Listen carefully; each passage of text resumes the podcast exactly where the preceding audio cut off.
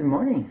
It is Monday. It's the 24th of January, and we're going to start off this week looking at the epistle lesson for this coming Sunday, uh, which is 1 Corinthians chapter 12, verses 31 through chapter 13, verse 13.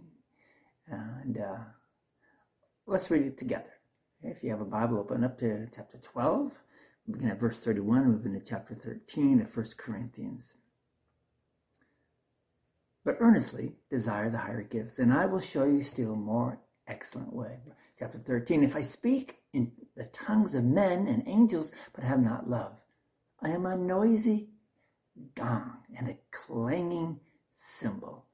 And if I have prophetic powers and understand all mysteries and all knowledge, and if I have all faith so as to remove mountains, but have not love, I am nothing.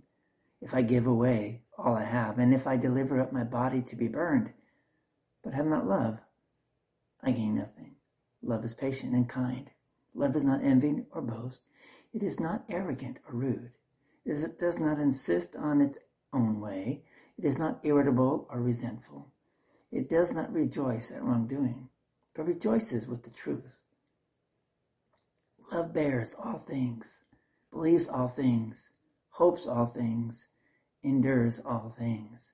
Love never ends. As for prophecies, they will pass away.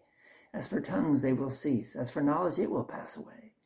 For we know in part, and we prophesy in part. But when the perfect comes, the partial will pass away. When I was a child, I spoke like a child. I thought like a child. I reasoned like a child. When I became a man, I gave up childish ways. For now we see in a mirror dimly, but then face to face. Now I know in part then I shall know fully, even as I have been fully known. So now faith, hope, and love abide. These three. But the greatest of these is love. That's our text for this coming week. It is also one thing I don't do often, but it also will be the text for the sermon this coming Sunday. Uh, we'll cover a little bit different than what we're going to cover this week, week in our devotions. So love. Now, a lot of things come to mind with the with that little short word. If I asked each of you to come up with a song title that, that used the word love, I'll bet we could each come up with a different one. We like to talk about love, to hear love stories, to share about um, when we first met our spouses. It's good stuff, no doubt. It's nice, it's sweet, it makes us feel warm inside. But is this the kind of love thing all there is. In fact, is this kind of thing really love at all? At least as far as God is concerned. Have you ever noticed that everyone wants to know the story of how we met and fell in love? But nobody asks us to tell the story of how we stayed together. That's a pretty powerful thought, I think. And it's true. The real amazing story is never how someone fell in love. To fall in love is, is about as hard to do as falling off a bike. The real love story is always found not in the emotions, but rather in the choices, in the commitments, and the sacrifices in relationship. Real love is an activity, and real love isn't easy. I say that as we, we take a look at our epistle lesson for this week, and we, we have some verses that deal with the whole idea of love. How many of you um, either have these verses read at your wedding, or have been to a wedding where the verses were read. They're good ones for a wedding for sure, because they help us to understand how, how God sees love and the kind of love He created us to share with one another.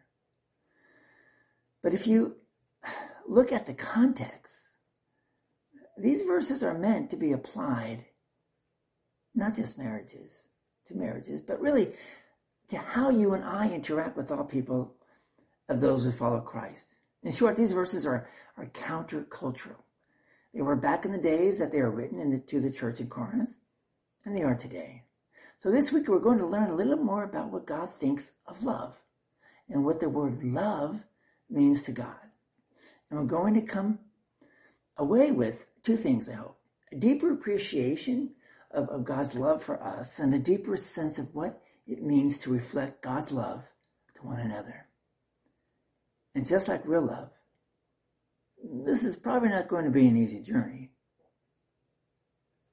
but it will be a blessed one. Pray with me. Heavenly Father, open our eyes. Open our eyes to your love and to how we might show and share your love. Amen. Sharing God's love. Loving as God loves. That's what this week is going to kind of be about. We're going to talk about His love for you and me and how we respond to that love with that love. And hopefully a deeper appreciation of God's love for us and a deeper sense of what it means to reflect God loves to one another.